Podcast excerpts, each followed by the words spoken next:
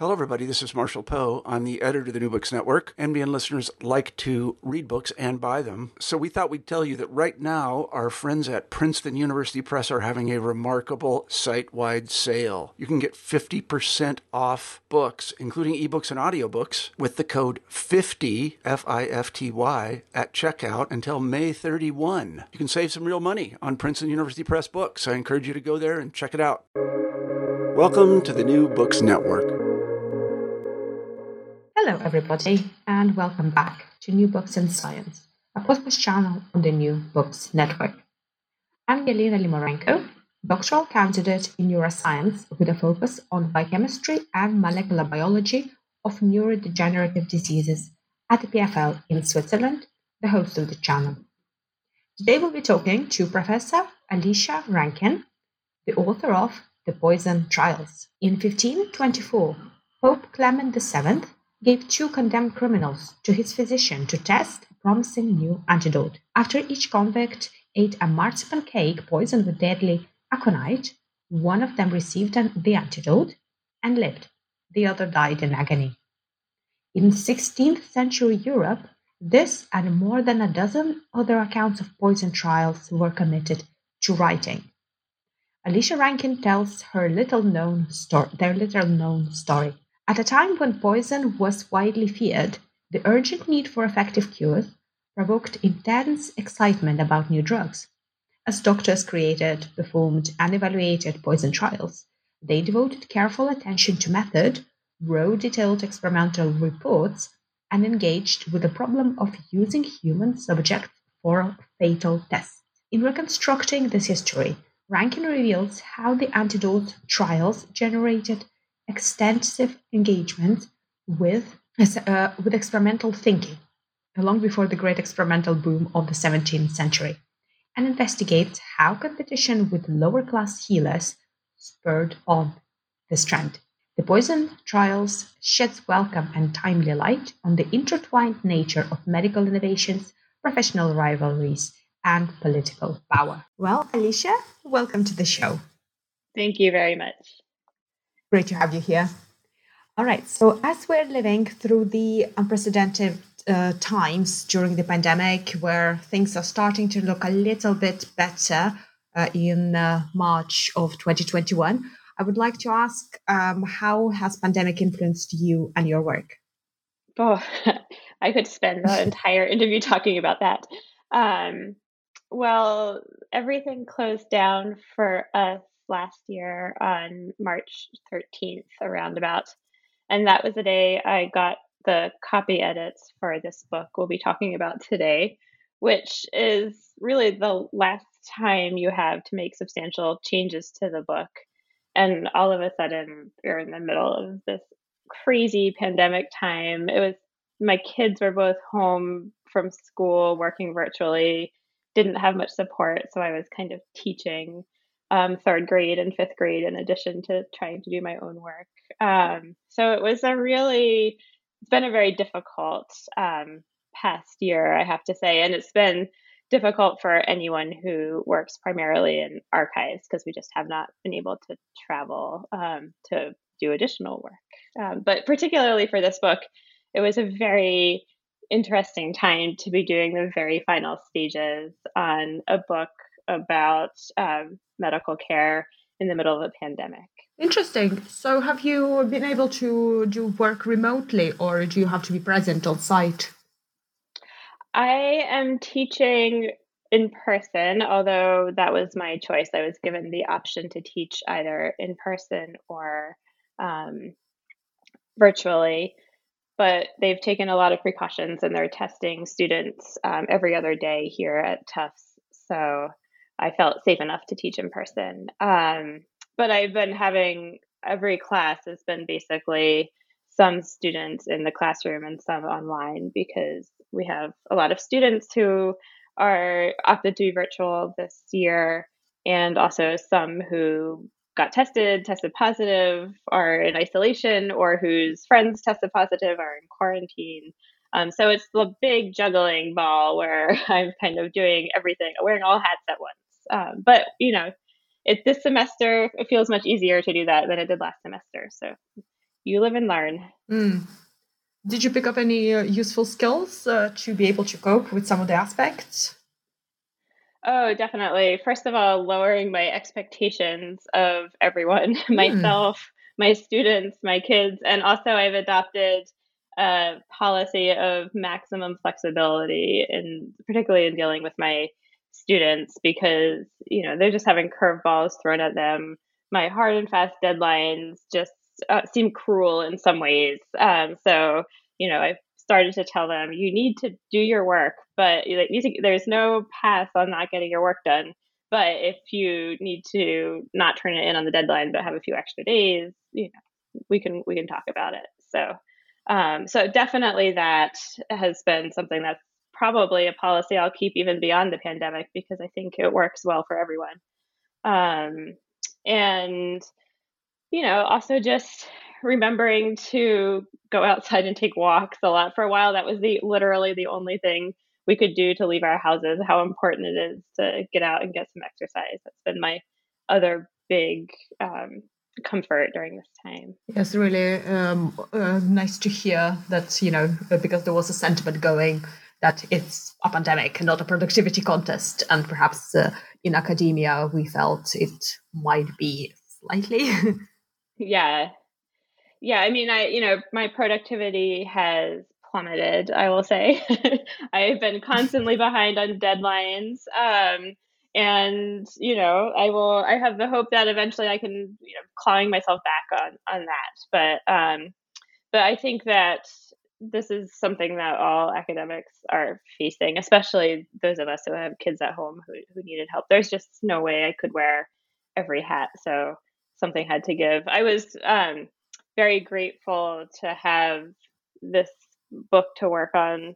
Um, I had the copy edits in May, and then the page proofs, which was the very last step, um, came in August.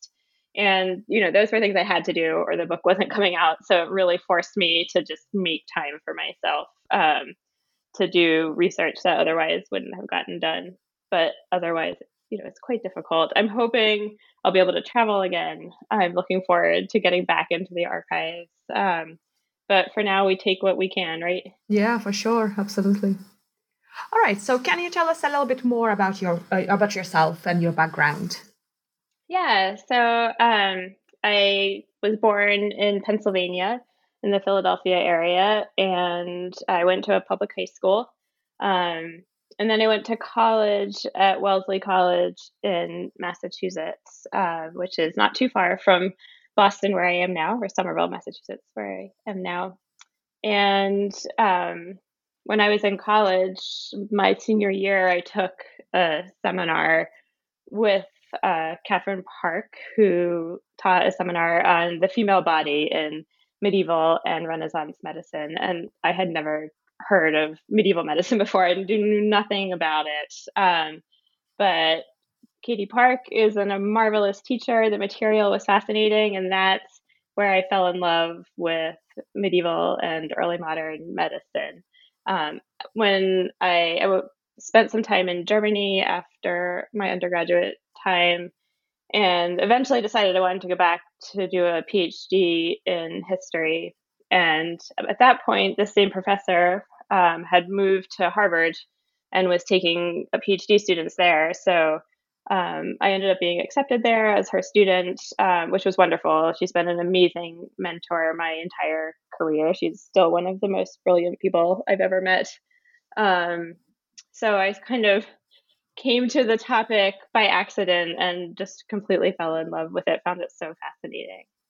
That's great. And do you have any uh, advice uh, for the young uh, career researchers and listeners on uh, on that uh, uh, theme?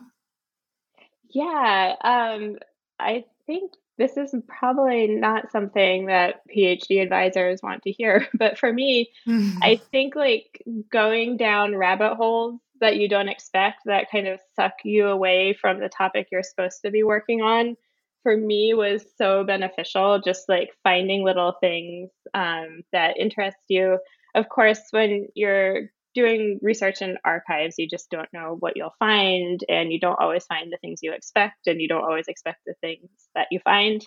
Um, but I found, I mean, this book, which we can, I can talk more about that in a minute, but this book wouldn't have happened without just following a rabbit hole that I wasn't expecting to, to go down. So just things that you suddenly find interesting that you want to learn more about, just chase them sometimes. Not always. You want to stay on task for the most part, but um, but but chasing little unexpected um, items that pop up is I think one of for me one of the most exciting things about doing historical research.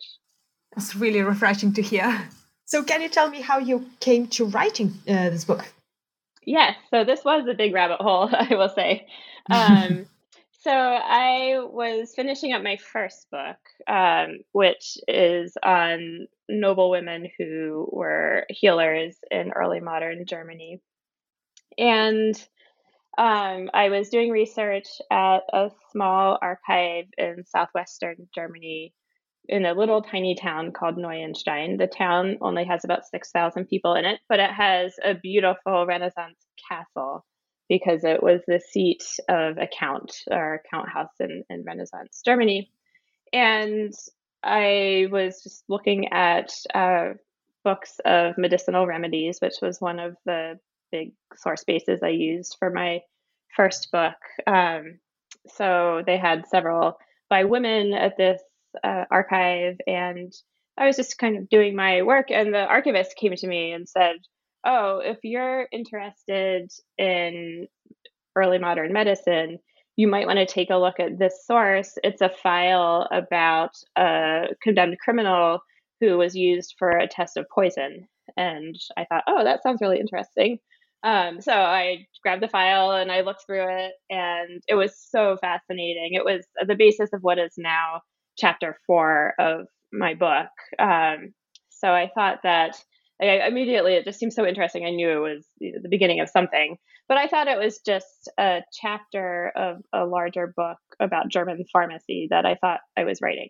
Um, but I talked to some colleagues, including my PhD advisor, Katie Park, and also uh, another historian, Bruce Moran, and they both noted that I should look at other places because they had seen similar tests using condemned criminals in other contexts. And that one thing led to another, and I realized this was a much larger phenomenon than just this one trial in this tiny archive in, in Germany. Um, so it kind of led me down this road I never really expected to be. And um, I remember the moment that I realized that these tests were going to be at the center of the book I was writing. I was like, oh, this is what this book is about. Um, it was kind of exciting. This is fascinating. The whole the whole topic, and I've got I've got a, I've got a question, but it's perhaps a little bit off topic. But sure, are you familiar with the Voynich manuscript? Yes. So, yes. can you give us your perspective? no one will ever figure out the Voynich manuscript is my perspective. There's been so many really? attempts. Yeah, I think so. There's been so many attempts and um, you know, I don't I haven't seen anyone that that is um, you know, I think will lead to success. I'll be surprised, I'll say. I, am always open to being wrong, but um, but it's I think each each time someone thinks they've solved it, then it's come it comes up as nope, probably not. So um, but we'll see. I'm not. I'm certainly not an expert in that area. So. Yeah, but uh, still, it's good to to hear perspective for the qualified professional in, that, in that area. yes. so before uh, before we dive in uh, uh, to the poison trials themselves, can you just set up the scene of life of this time period that you describe? Yes. Um, yeah, I mean that again. I could go on for a whole hour on. Um, it, it's a very stratified society and still very much a very rural society. So mm. um, a lot of the events I'm talking about take place in urban contexts, but it's still very agrarian society. So most of the people live in the countryside.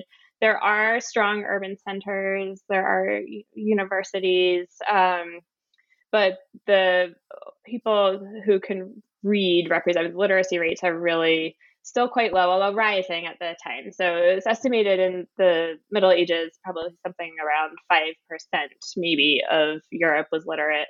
And at this point, you know, it's probably maybe double that. Um, and in, in urban centers, probably even higher. Like some places like Florence had very high literacy rates, but probably not over 20% in in any place, any city. So it's a very um, stratified in terms of who is literate and who is not. Um, the rural, you know, agrarian people are very you know, subs- subside on the land, and um, there is a lot of migration between cities, both for educational purposes, so people coming to study at universities and big university centers, um, but also for work. So um, if there's a drought in the countryside, there's often an influx of people into the cities, or just you know regular um, people moving from city to city to do odd tasks. Um, so in some sense, it's a very static society in that most people throughout their lives stay in the place they're born. At the same time, there is quite a lot of movement throughout Europe. Um, it's there. I don't know if there's anything else you want to hear. Yeah, that's great. So, so we know exactly in which uh, uh, what sort of scene there is. So, what are the poison trials? So, the poison trials are just a term I have given to a kind of test in which a test subject, sometimes, often an animal, um, occasionally, as I describe in this book, a human, is given a poison deliberately in order to test an antidote to poison. Um, so, this is in these cases that I'm describing in my book, it's not about testing the poison itself to see how the poison affects the body, although, um, as I will describe more, that was definitely an interest. But the goal is stated to test an antidote to see if the antidote works. And that was important because um, poison was a great concern at the time, both because malicious poisoning um, was viewed as rampant. How rampant it actually was is a bit of a question, but um, it was viewed as a huge problem, especially in court culture where a lot of the events of this book take place. Um, you know, Renaissance princes were constantly t- attempting to poison each other, even if they weren't mm. successful. Mm. Um, but also, poison was viewed as a cause of disease, and particularly epidemic diseases, and particularly plague. So, poison and plague had been tied together closely ever since the 14th century when um, the plague pandemic spread across Europe um, because so many people were dying so quickly. The um, time between disease onset and death was so fast.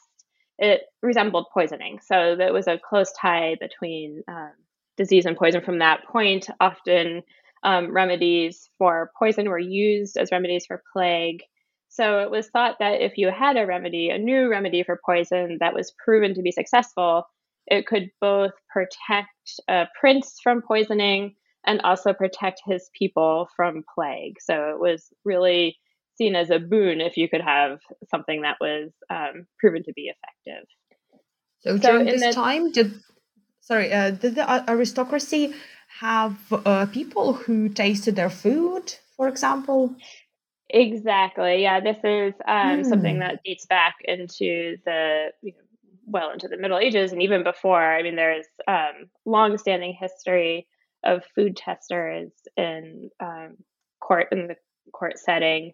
Um, actually, the Italian word credenza comes from the word credence, which is the ceremony that was performed before a meal in order to make sure that the food was not poisoned.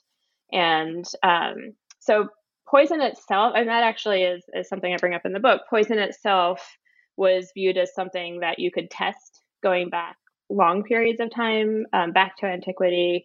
There are um, many cases in which poison is is used in a variety of different kinds of tests, um, not just to see if an antidote works, but also um, testing to see if poison is present. So there was this idea, uh, particularly in the Middle Ages, that um, there were certain objects that would change their look in the presence of poison, and that you could use those to test poison in, in food, for example. That uh, certain stones would start sweating um, when coming close to poison in, in food or drink.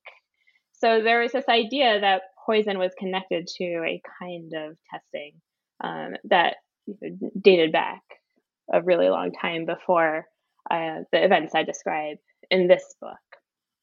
But the um, my book is arguing that there was, in fact, a scholarly history of poison testing um, in, involving antidotes that uh, the Greek physician Galen, who was the medical authority for early modern Europe, so we all know Hippocrates today. Um, Galen was actually far better known than Hippocrates in the 16th century when the majority of, of this book takes place. Um, and Galen wrote many works, but one um, theme in his works that crops up a lot is praise of a particular drug called theriac, which was an antidote to poison primarily, but also used as a remedy for a variety of different diseases. It was basically a panacea. Um, and Galen mentions in his writings that, um, first of all, in times before his and in more ancient times, um, condemned criminals were used to test antidotes to poison. Um, but he notes that was no longer possible in his own day. It had become taboo. And mm there's a um, work attributed to Galen called On Theriac de Piso, which um, it's still not clear if Galen wrote it or not, but the latest thinking is that it was one of his students. so It was not Galen himself. But in this work, uh, which was very well known um, in you know various different times after, so it went to um, the Islamic Empire and was was taken into Arabic writings, and then came back into Western Europe um, in the later Middle Ages. But this work, Theriac de Piso, includes a segment that describes a test of theriac on roosters um, who would be split into two groups, and um, you would give theriac to one group and none to the other, and then give poisonous beasts, put poisonous beasts among them, and let them bite the roosters. And he says that the ones who have drunk theriac will live, and the ones who have not drunk theriac will die. So he sets up this um, example of what I'm calling a poison trial in um, animals. This exact example appears in a number of Arabic texts, most importantly, um, the work of the um, Arabic physician Ibn Sina or Avicenna, as he was known to Europeans. And then Avicenna's works were read by Western Europeans um, avidly. So you see this exact kind of test pop up in some writings in the Middle Ages. But it's always about testing theriac on animals. And what my book describes is this shift from testing um, a particular poison antidote, theriac, on animals to testing a variety of poison antidotes on humans, always condemned criminals, if, if you're going to use humans, in order to see if some other antidotes, not just theriac, are effective. So the main point of the test I'm describing in this book is to test new antidotes um, and to discover if they're effective. The main purpose of these theriac tests described in the Middle Ages was usually to see if the particular batch of theriac you had was effective. So um, we're kind of shifting from efficacy, from um, authenticity to efficacy in the trials I'm describing in this book. And the larger point is that these are um, somewhat unusual cases of um, contrived trials. So experiments that are, you know, deliberately developed and conducted um, ahead of time. The word experiment was um, very malleus at this time, so valuable at this time. The it didn't mean an experiment like we think of it today. It just meant a you know a thing that you could view that had happened. Um, it didn't always have a larger meaning. And I'm arguing that this mm. kind of test that they're doing, they're doing it because they think it does have a larger meaning. So it's like a, an early inkling of an experimental culture that was, was developing in many different um, areas at this time. It's not just these poison trials, um, but it's emblematic of a new interest in using these kinds of contrived tests to draw larger meaning out of uh, medical texts. And and we know of early ex- uh, early experiments are particularly well known in the nat- in um, the mathematical sciences, particularly Galileo's experiments. A, you know, a few decades after the events I'm describing here, but um, I'm arguing here that medicine is crucial to the development of early experimental thinking. So, what role did uh, the spread of literacy and record keeping played in uh, in this uh, case? Yeah, so um, it was really important, and it's one thing that sets this mm. aside from some other kinds of tests on poison that were taking place at this time, um, because uh, so in um, the early modern medical marketplace. There were many people selling different kinds of drugs and antidotes. Um, and it was really common to have these kind of open air drug, drug markets in, in marketplaces. And um, people would hawk all kinds of different potions. And um, one, one very common kind of marketplace drug sale was uh, antidotes that were meant to be used against poison. Um, and so you'd have people doing demonstrations of poison, in which they would either poison animals and open air shows. And these were dramatic shows that were meant to entertain as well as to sell their wares.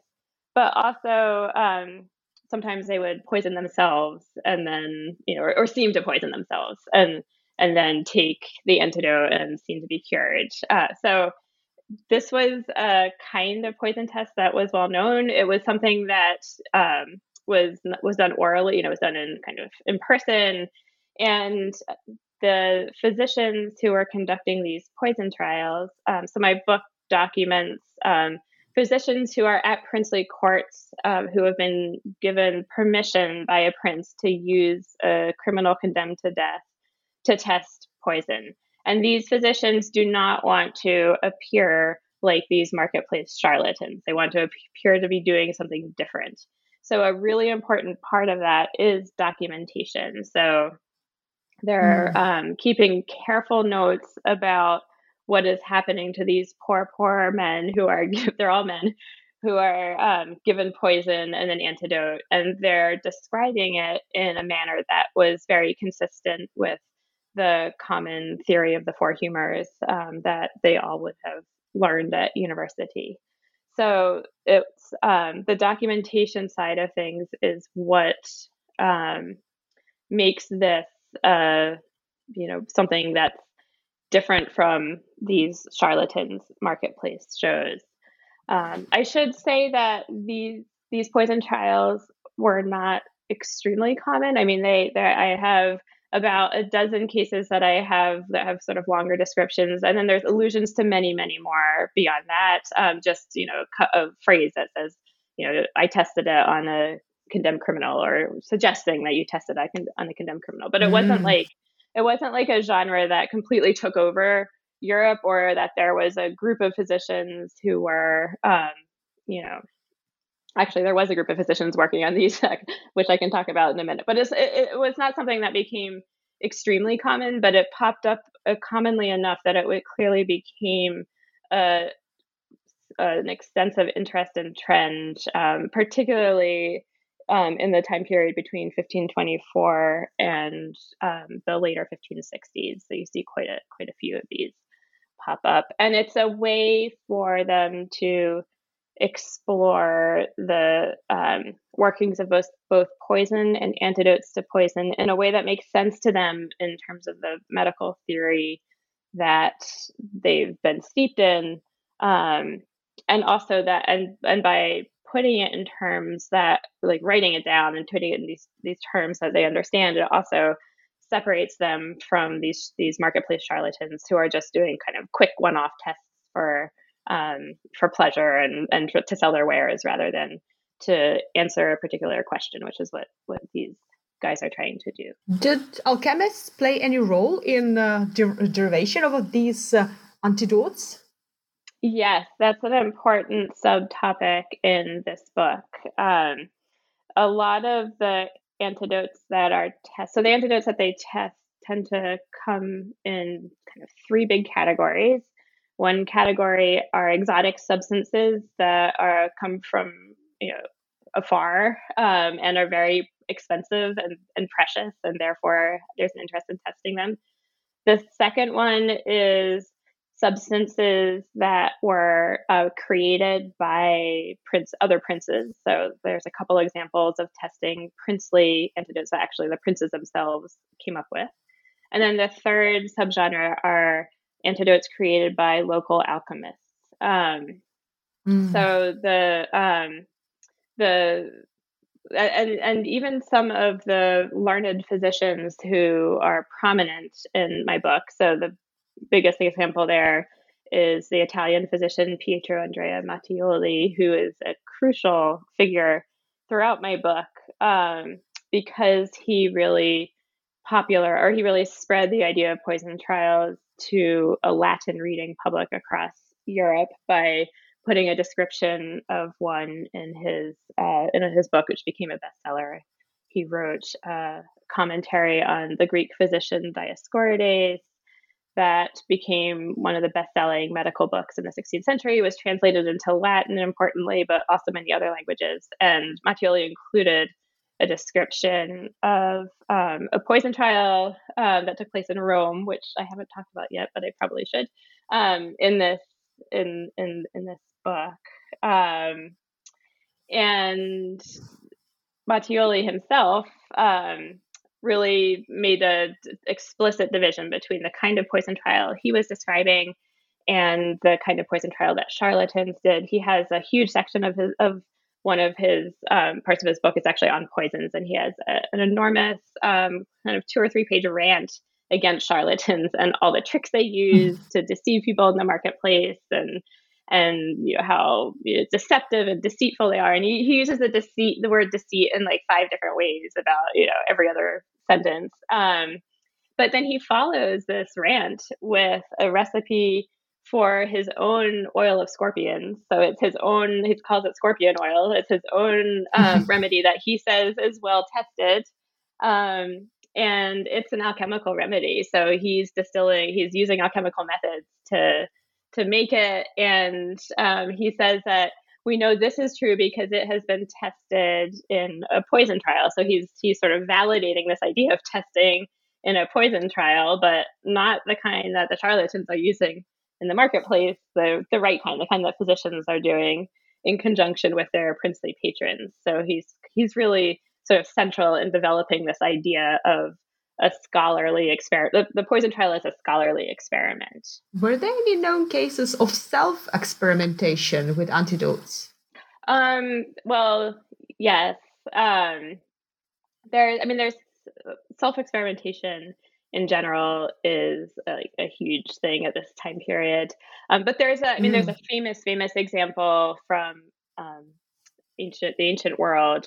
The king Mithridates the sixth, uh, Eupator of Pontus, was famous in trying to develop antidotes to poison, and he did so by taking small quantities of poison, and then not not enough to kill him, but enough to sort of make him feel it, and then um, trying different antidotes on it and different mixtures. And it, the legend is that through this trial and error, he um, came up with an antidote called, that was named after him called Mithridatium.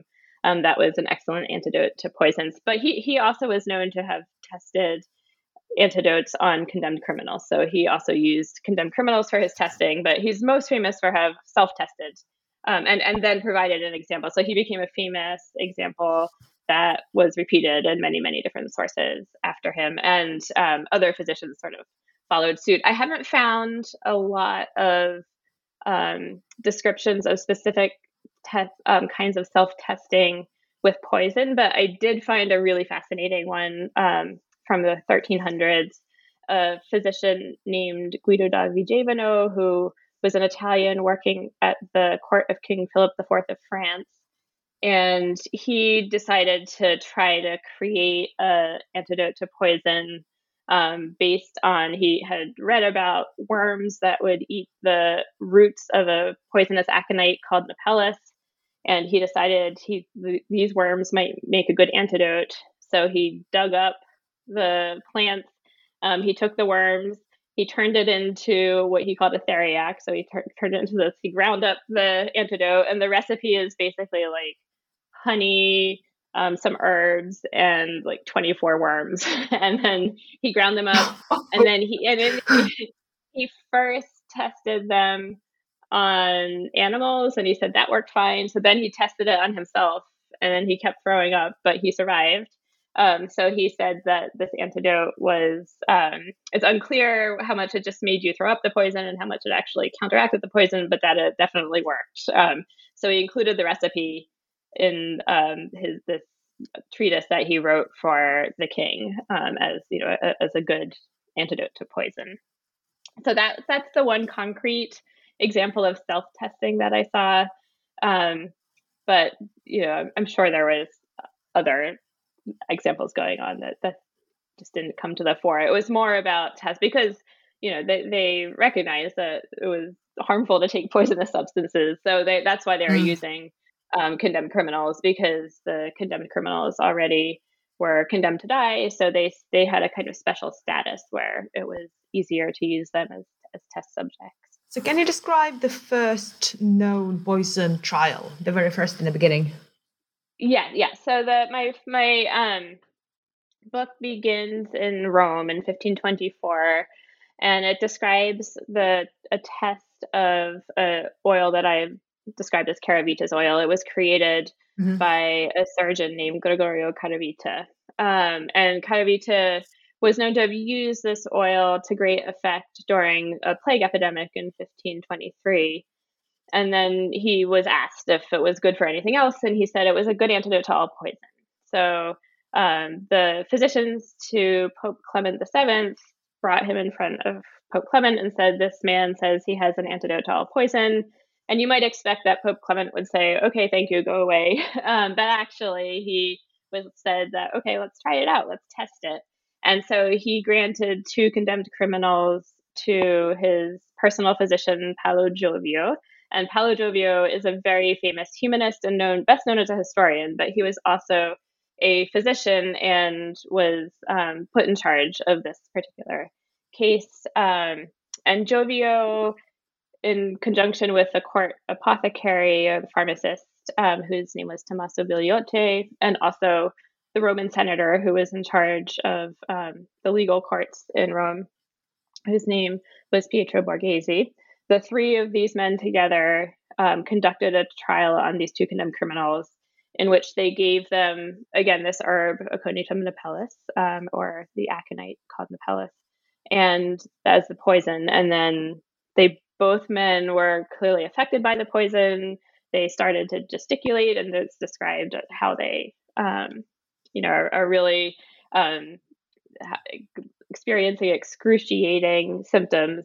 And so then one of the criminals um, is given the antidote, and the other criminal is just left to die. He's described as the more savage of the two, so he's seen as okay to just let him die. And that was actually intellectually, although you know morally that's terrible. Um, intellectually, it was seen as important to show that the poison would have killed the other man if he had not been given the antidote.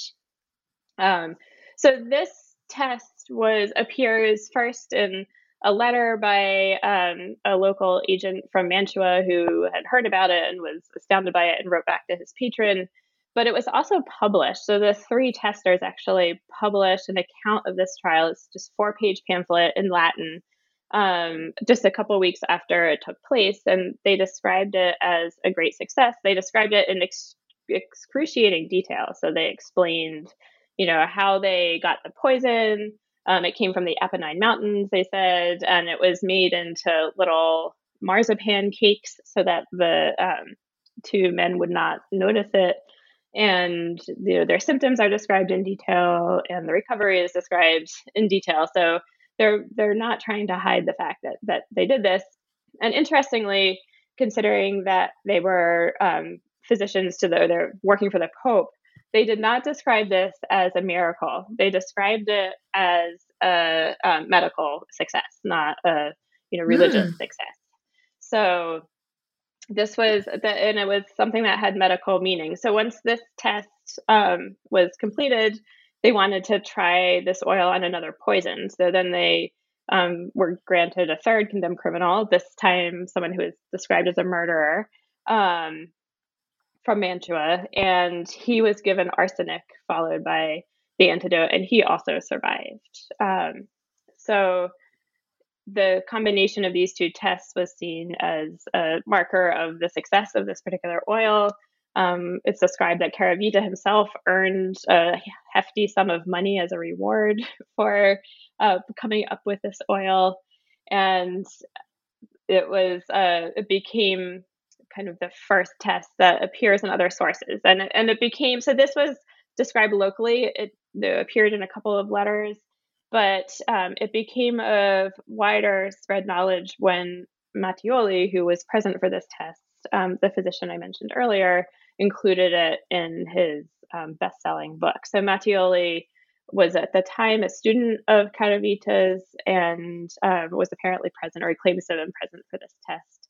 Um, and then he, he included a not quite as detailed account, but a, a short account in his book. And once that was published, people read it, and the uh, idea of doing this kind of thing um, began to spread more widely. So, how did poison trials start uh, getting integrated into the law system in early Europe, or maybe used within the law system? well, it's interesting because they actually circumvent the law system in a way, uh, because these these criminals are supposed to be executed in public executions. Um, so the system, the law system is expecting that they kind of are tried, they're condemned, and then they're executed. And this was a um, important, both important um, religious and also an important cultural ritual at the time. And poison trials are circumventing this ritual. They're pulling them out of this normal process of execution. So there are a couple of really important things that had to happen to make it permissible even for princes to use condemned criminals. Um, so there, I, I, make this argument in chapter two of my book. The um, in the case of Caravita's oil, they really make an attempt to show that there's regular procedure being followed in this trial in terms of um, doing a poison trial in the same way you might do an anatomical dissection, uh, because in, in the practice of anatomical dissection at the time, the bodies of condemned criminals were usually used because no one wanted their dead loved ones dissected. So, usually, condemned criminals were um, often foreign, and their bodies were usually used for, for anatomical demonstrations for public dissections. Um, and there was a established procedure in how to use these bodies. Um, mm. You had to get permission from in Rome at least you had to get permission from the Pope or or a papal legate and you had to a Roman senator or governor had to be involved. Um, and all of so all of these steps were followed very clearly in this poison trial that the the senator Pietro Borghese was there and it was done on the command of Pope Clement VII so these steps that would have been done for anatomy was done for this living criminal who they were using for a test. Um, they also made sure that they emphasized that the proper religious procedure was followed. So it was common at the time for um, condemned criminals to be accompanied to death by a confraternity of lay people who were there basically to help the um, criminal be in the right way with God until his death. Um, the thought was that the um, condemned criminal, if the condemned criminal died um, in a good state, the violence and suddenness of his death would get him some time off purgatory or sometimes even skip purgatory. Um, in general, it would help him get to heaven basically in some way, even despite his terrible crimes that had caused him to be condemned to death.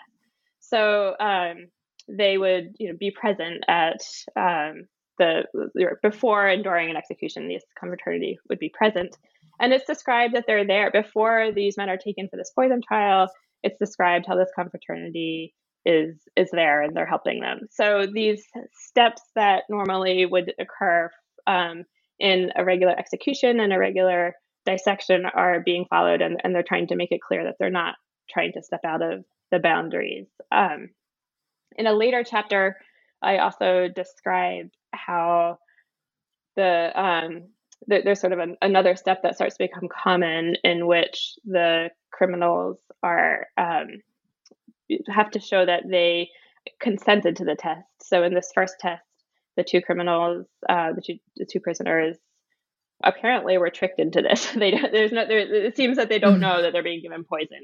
Um, they know that the executioner is being sent away, and, and that makes them happy. Um, but then they're given the substance, and, and they're not told, as far as I can tell, that it's poison.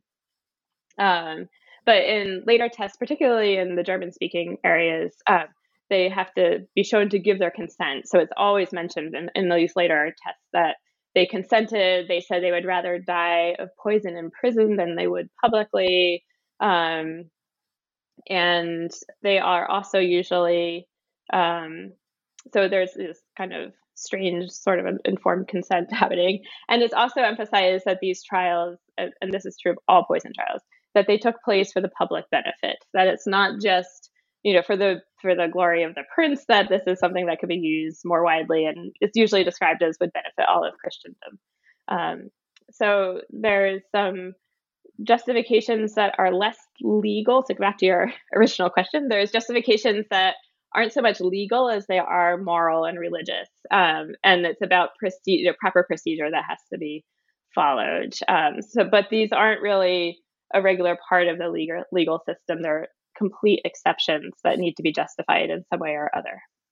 And, and that's why they are usually found only at the European courts because um, the princes are the only people who are powerful enough to let a criminal off of the regular process of execution, to take him out of that that normal and expected process of um, the ritual of execution. Yeah, really fascinating, and uh, uh, something that you already touched up a little bit. So, can you describe how did this give rise to early medical ethics? Yeah, so um, this is what I found one of the most fascinating and perplexing aspects of all of this. Um, a mm. series of of the, the, series that I already described that it seemed like there was always needed to be the the at least the appearance that the prisoner agreed to the test. Um, and also that this was a test that was a benefit to the public good. And then a third commonality is that most of these prisoners were given all of them were given some kind of reward and, and most of them were set free if they survived um, the ones who weren't set free were usually extremely violent criminals in some way, and their death sentence was lessened. Um, or in the Roman cases, they were sent to the galleys. But all of the criminals who survived these poison trials, and a lot of them did survive, is surprising. Um, they they received some sort of reward, but reward. But even if mm. they didn't, this this necessity for um, consent and then the you know the public good. These are the first two points of the Nuremberg articles that were developed um, to guide medical research. So this, this they're very long-standing ideas, and I was really surprised to find them all the way back in the 16th century. Um, so then I was asking, okay, why? why do they even have to give consent? It, it seems like the prince can do whatever he wants to a criminal can be condemned to die? Why does why do they have to speak, seem to give consent? And that's where this um, file, this original file that I read in the archive in Neuenstein, um, really came to be really helpful in my thinking about this because it describes in great detail um, the reasoning why they have to get this criminal to seem like he's agreeing to take the test. Um, so in this case, it's a, a um, criminal who's been accused of stealing horses. He denies it. He's tortured, and he confesses to many different, different, different aspects of um, stealing horses. And then he's um, condemned to death. And this seems like on the the on the surface, it seems like a very simple, cut and dried case. Then the local prince, Count Wolfgang II of Hohenlohe, um, happens to have an antidote to poison and wants to use him for this test. And if you dig down a little deeper, however, it looks like um, Count Wolfgang II of Hohenlohe is driving this from the beginning. He really wants to, a criminal to use to test an antidote to poison that he has. He's pushing the issue of torture.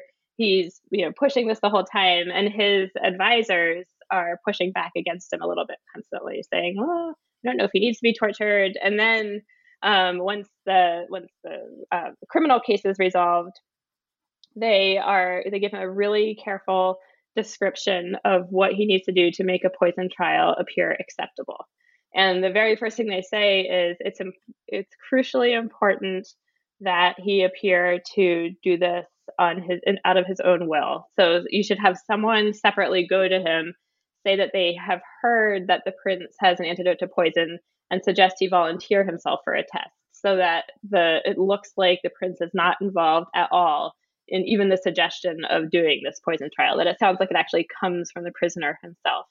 And the reason that um, they wanted to do this is they were worried about um. He specifically says that foolhardy peasants will give all kinds of evil talk, or you know, they will there will be unrest among the peasantry. Um, and there were this constant concern about peasant uprisings at this time. It was a thing that happened quite often. So they're worried that um, I think they're worried more about what happens if the prisoner lives than what happens if he dies.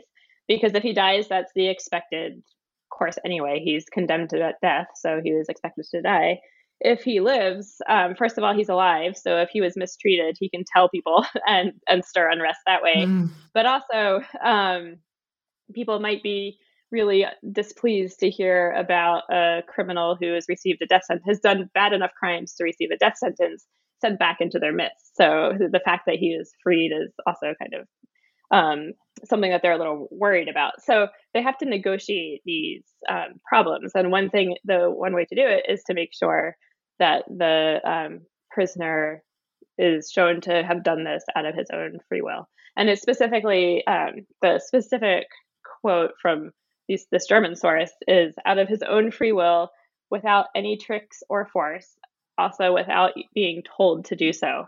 So it's you know it's really it has to come from him. They're saying, um, and then the other thing that they're emphasizing is that it's for the benefit of all Christendom. It's not just for the prince's benefit, because the other problem um, with these poison trials is that there is the danger of the prince himself being seen as a poisoner.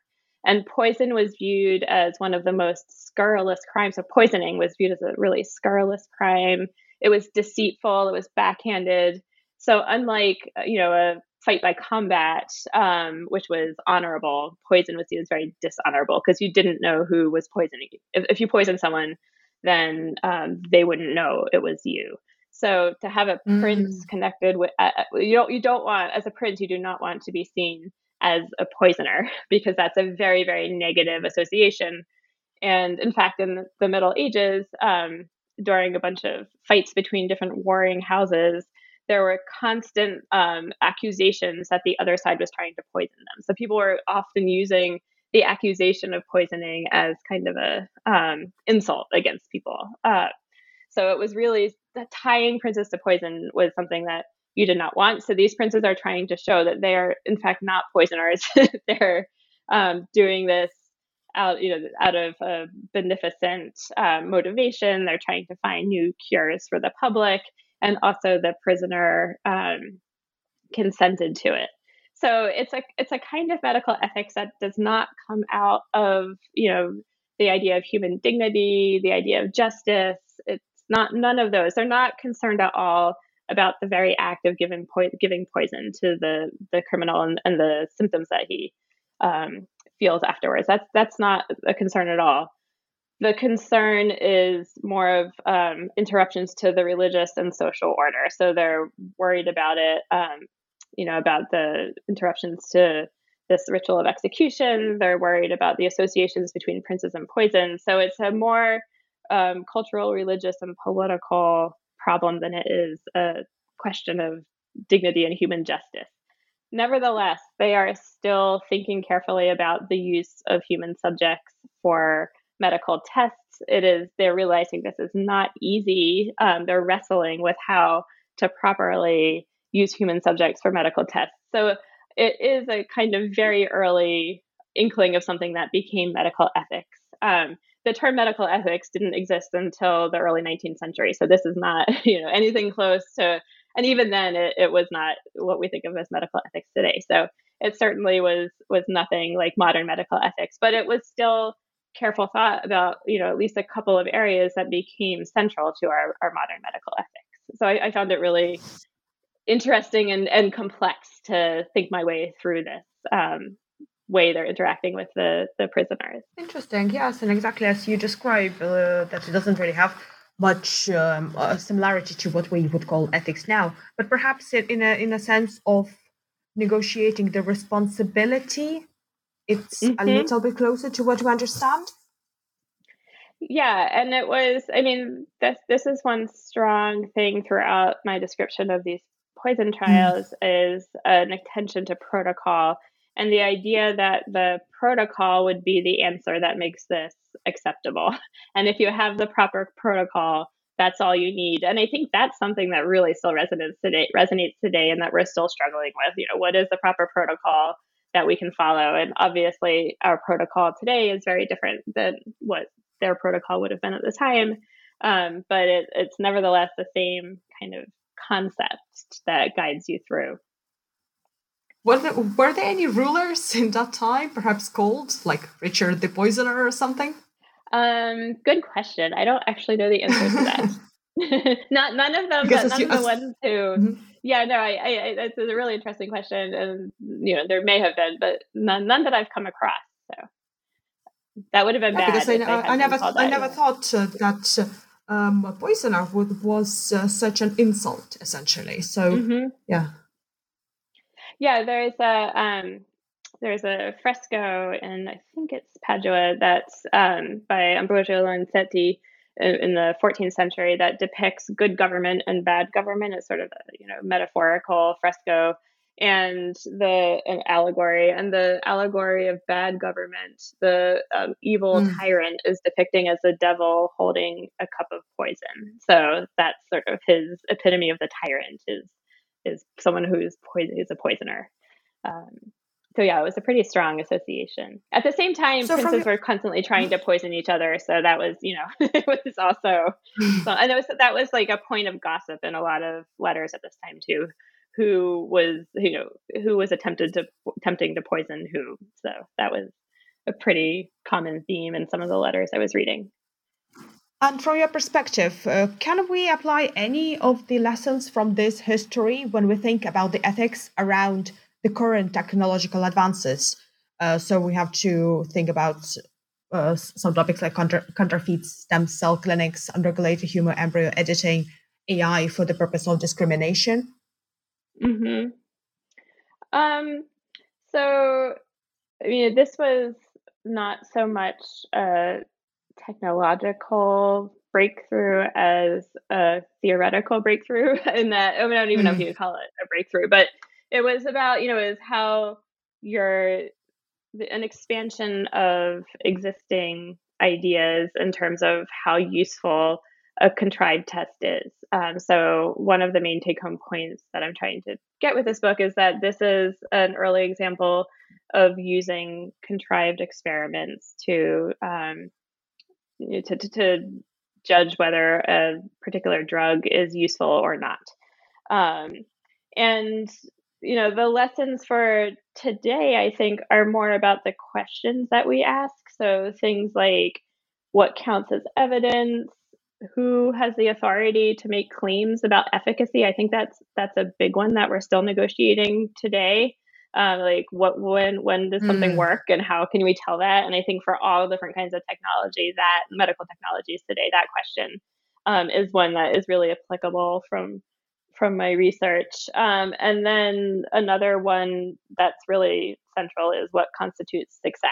Like when do you know if it's successful or not? And that's something that was a, a problem at the time and also uh, i think a problem now. Um, and in terms of methodology, that's another thing. So, what methods are you supposed to use for for testing? And I think, I mean, this is another theme of my book that I haven't gotten a chance to really talk about. But um, these poison trials were only one small method used to test as a, a real exception in drug testing. Most drugs were evaluated by observing them on sick patients, and that was a far more common um, use of you know that's more most common kind of drug testing in which you would describe whether a drug was successful or not on a sick patient usually it would have to be a drug that was not go- you knew that was not harmful um, and there was a real debate in how useful these poison trials were in comparison to these sort of tests that you're just doing in the regular course of clinical experience. Um,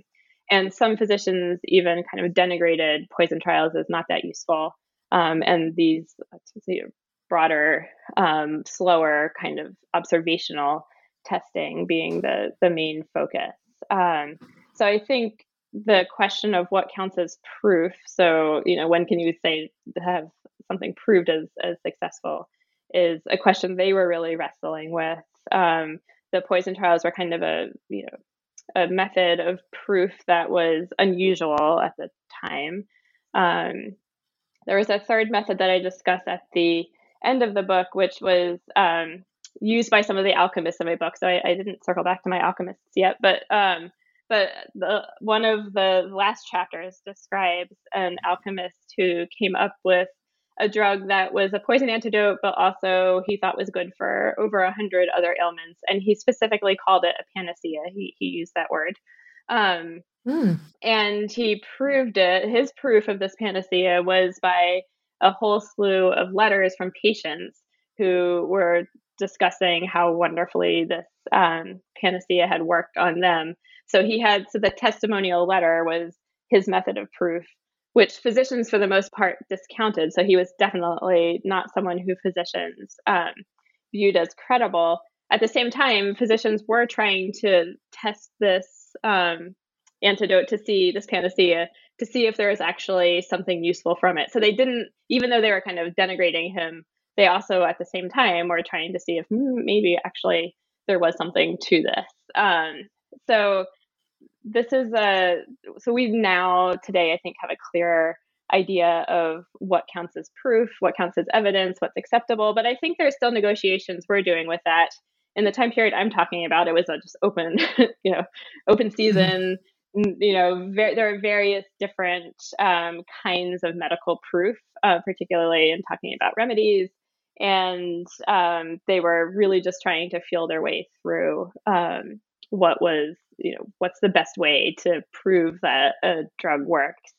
And one of my other big um, uh, points in the book is that physicians could never really separate they're trying throughout this time period to separate themselves from other kinds of practitioners. They want they are the most elite and want to be seen as such but they are so interested in this variety of wonder drugs and you know marvelous substances that are pouring into 16th century Europe that they they can never really separate themselves from other kinds of practitioners because they're all interested in these new substances and all trying to find the best way to see which things are effective. Yeah, but sounds there's a bit of an early inception of skepticism in some of the doctors. Yes. If you, oh, hmm. absolutely. Mm. Yeah, yeah, no question. Excellent. Well, Alisha, we've taken up a lot of your time. So, can you tell us what is your next project? Yeah, so I am start just starting a project on medicine and witchcraft in early modern Europe. Um, this is a topic that's been kind of talked around quite a bit. There's some great articles on the question of whether midwives were more prone to be seen as witches. Um, but there's not, and there's some work on physicians and witchcraft, um, but there's not very much. There's no been real no um, attempt to figure out to what extent uh, witchcraft and particularly witchcraft accusations were tied to medical practice. So were people who practice medicine more prone to be seen as witches? to what extent is um, any kind of medical operations described in witchcraft ac- accusations? And on the elite level, to what extent do medical treatises assume that medicine is connected to witchcraft in any sense? Um, so I, my plan is to do a thorough investigation of this topic. I'd like it to be pan-European. So my expertise is in early modern Germany, but um, I definitely would like to look at England and Scotland, where I think the situation was quite different. And then I um, am also interested in France because um, that was a primarily Catholic country, so there's a lot of interesting differences there as well. So um, that's my initial scope of the project. I might even broaden it out, but that's quite a lot to tackle already. Um, and it's going to take me a really long time because it's a big topic, but I'm really excited to to get working on it. That is super interesting.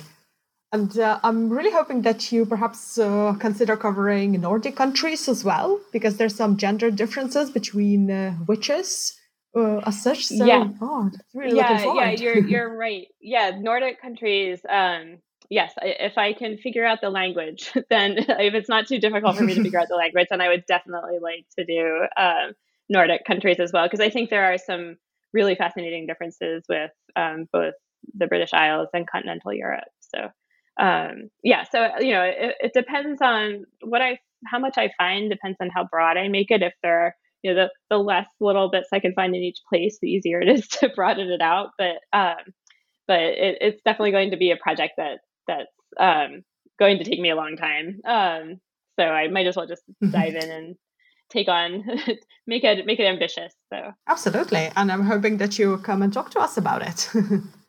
yes, if I ever write it, if I ever finish that book, I would, I will definitely come back. So, where can our listeners find more information about the book, but also your work?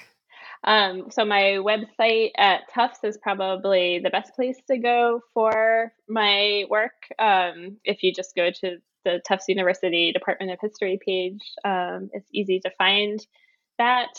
And my book's available through the University of Chicago Press. Also, also on Amazon. Um, but I would go to the press page.